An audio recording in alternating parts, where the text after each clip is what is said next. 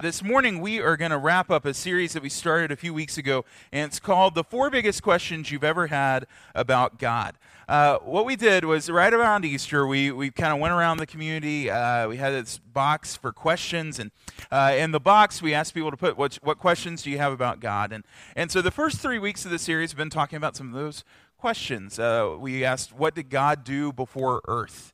Uh, then we asked, uh, why does God seem so different between the Old and the New Testaments? And last week, Nina Miller uh, brought a word and she uh, an- answered for us the question, why doesn't God just make people believe?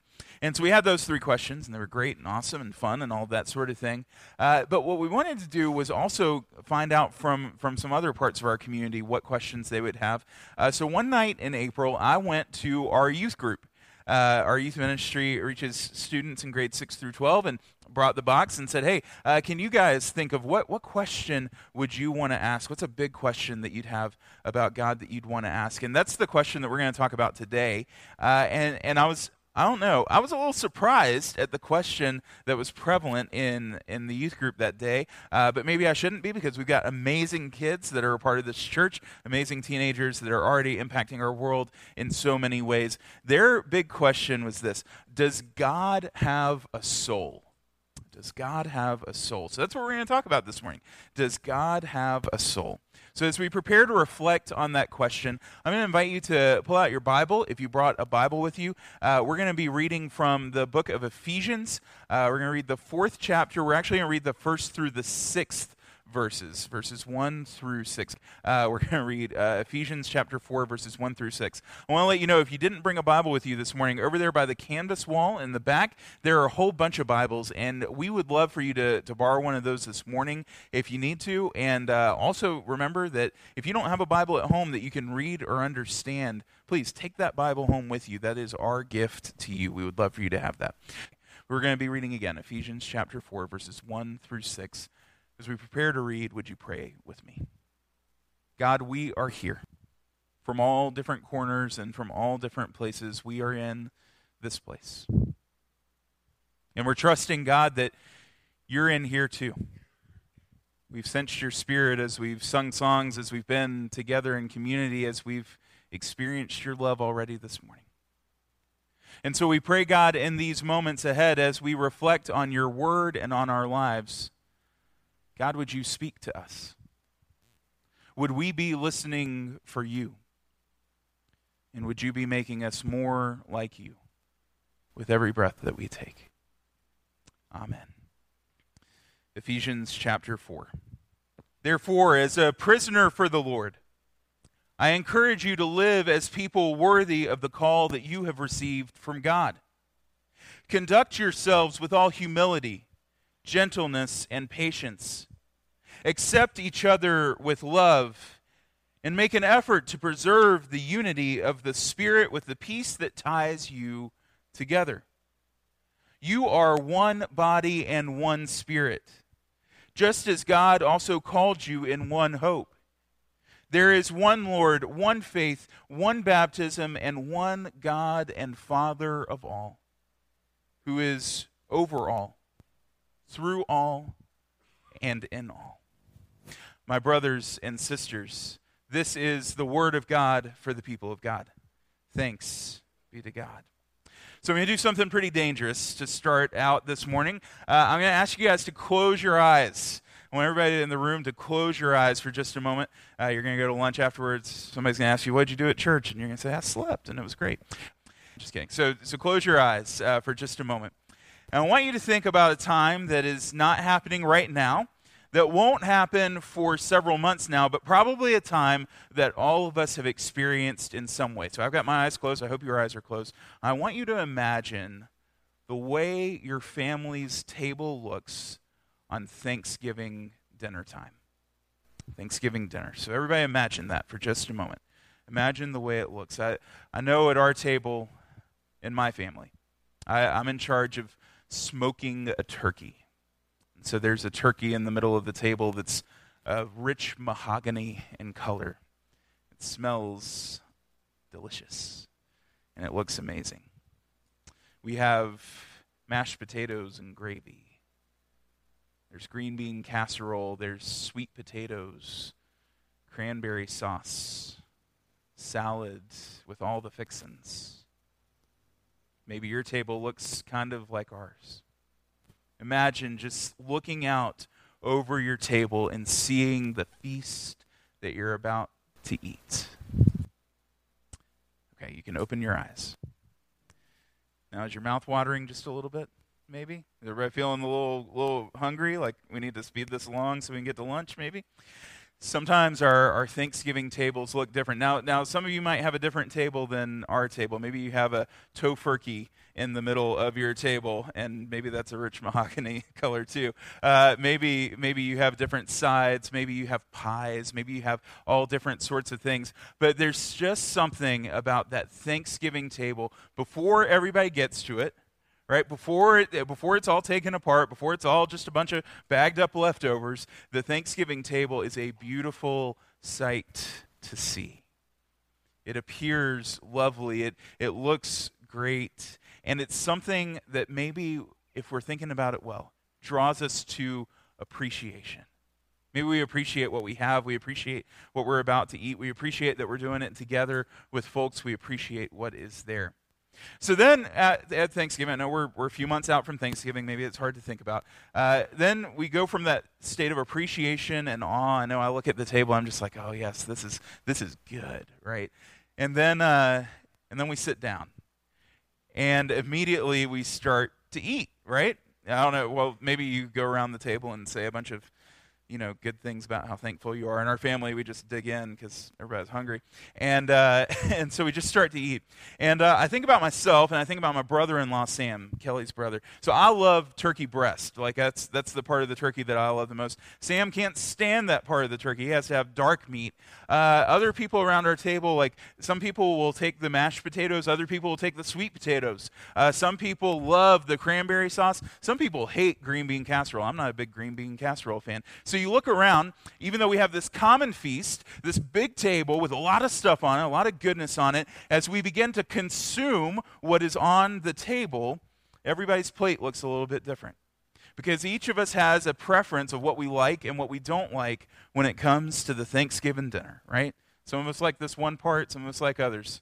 Some of us like tofurkey, Others of us have never had tofurkey. Uh, you know, everybody has their own place and their own part of the table. And what it tells us, friends, is that there are two big differences when it comes to Thanksgiving and maybe when it comes to life. It tells us that appreciating the meal and consuming the meal are two very different things. Appreciating the meal and consuming the meal are two very different things.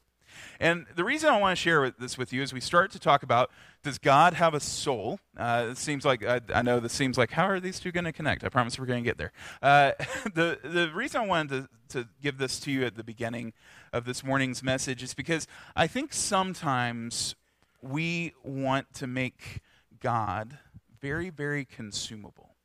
There are parts of God that I'm more comfortable with than others right? Maybe the parts of God that I'm comfortable with are a little bit different than the parts that my wife Kelly's comfortable with, or, or the parts that Chrissy's comfortable with, or, or Andy, or, or anybody in this room. We all might have different parts of God that we're comfortable with. And when we go to consume God, when we go to be in relationship with God, to, to have this kind of aspect of God in our hearts and lives, we pick and choose. We, we have different parts that we like. But when we appreciate God, when we see the fullness of who God is and how God loves, even though our perspective is limited, even though we're not perfect, when we take that step back and see the fullness of God, maybe the picture is a little bit different.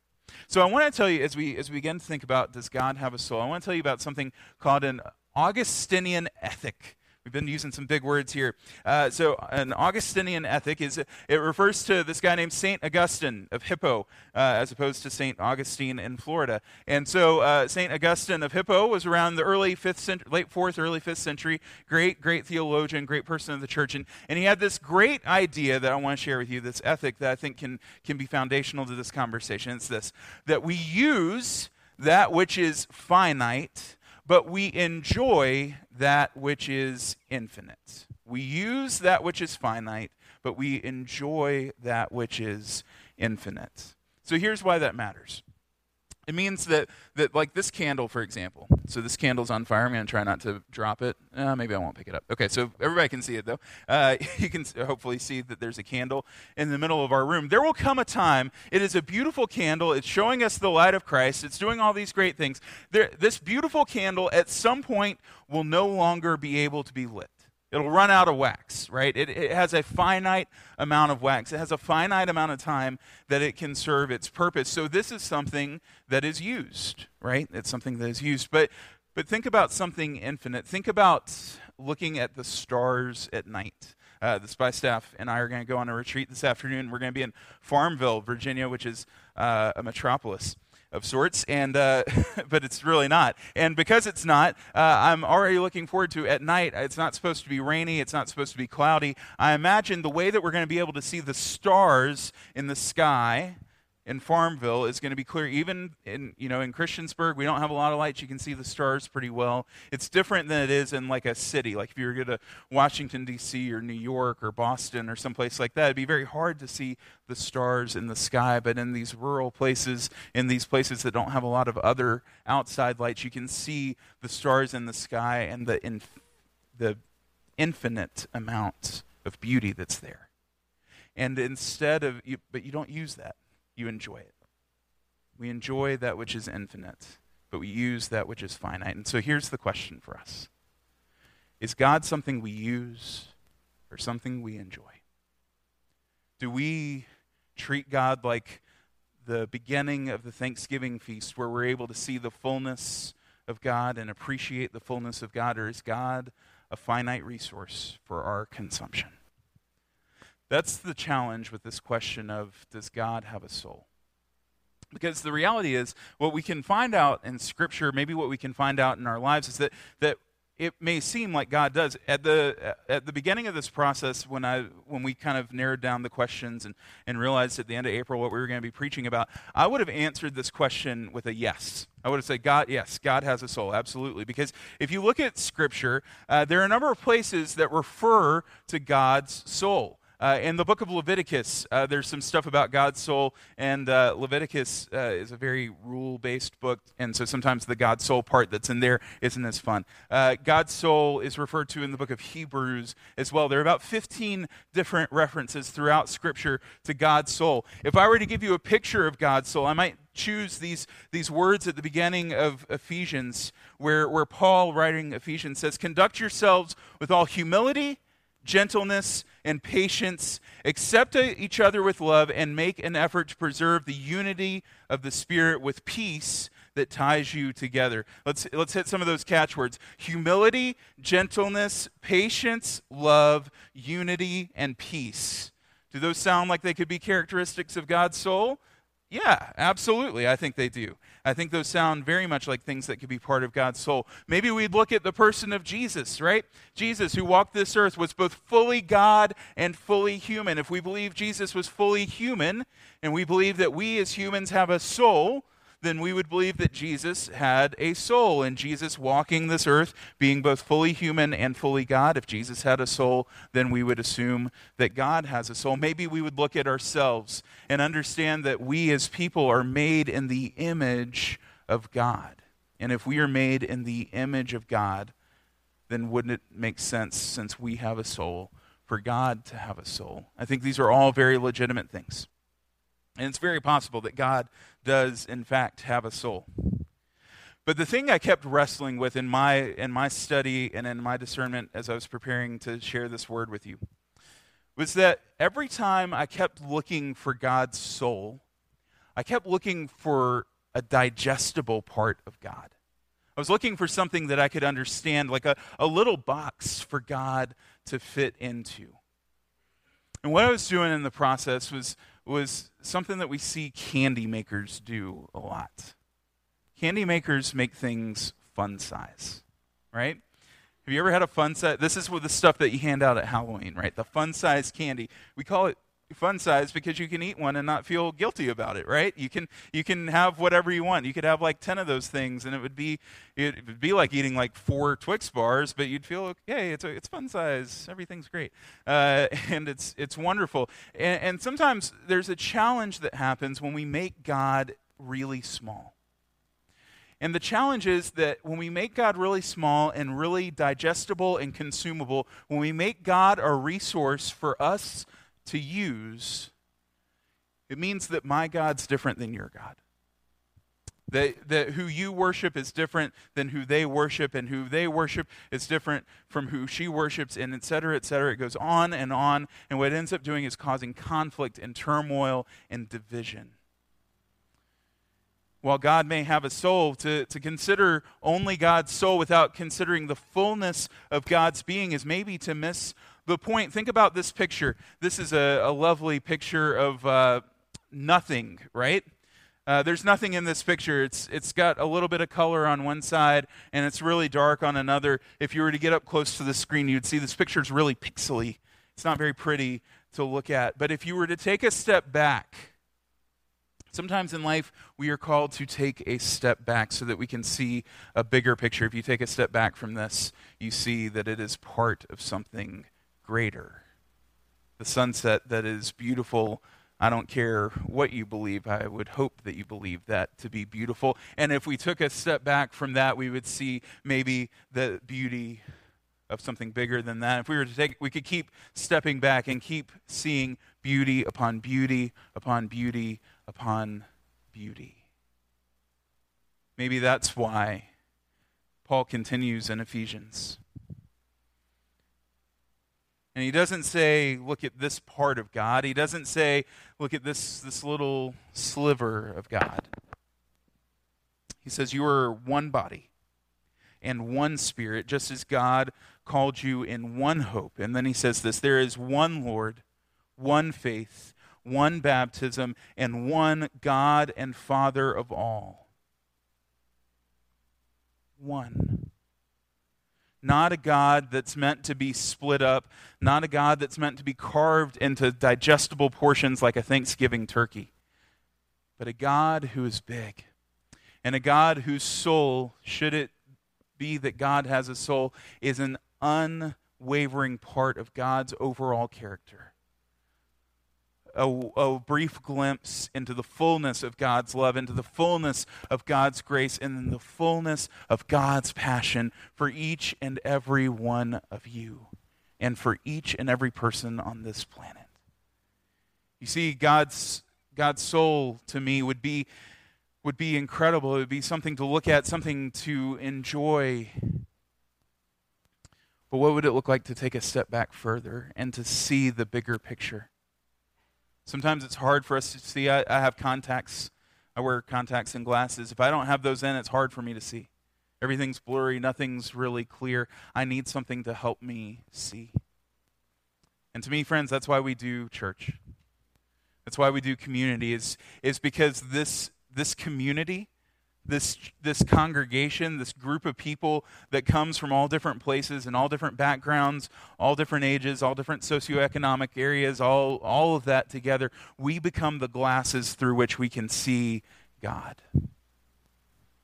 And as we get to see God together, we get to see a God who's big and a God who's great and a God as Paul says at the end of this verse 6, a God who is overall through all and in all.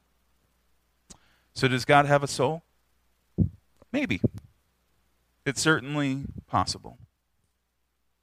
But in my mind, and I hope in your heart, that what we might enjoy about God is that God is great. That we might enjoy that God is love. And that we might remember that God soul or otherwise, is bigger than our minds could ever comprehend. And that is a really great gift. Thanks be to God. Amen.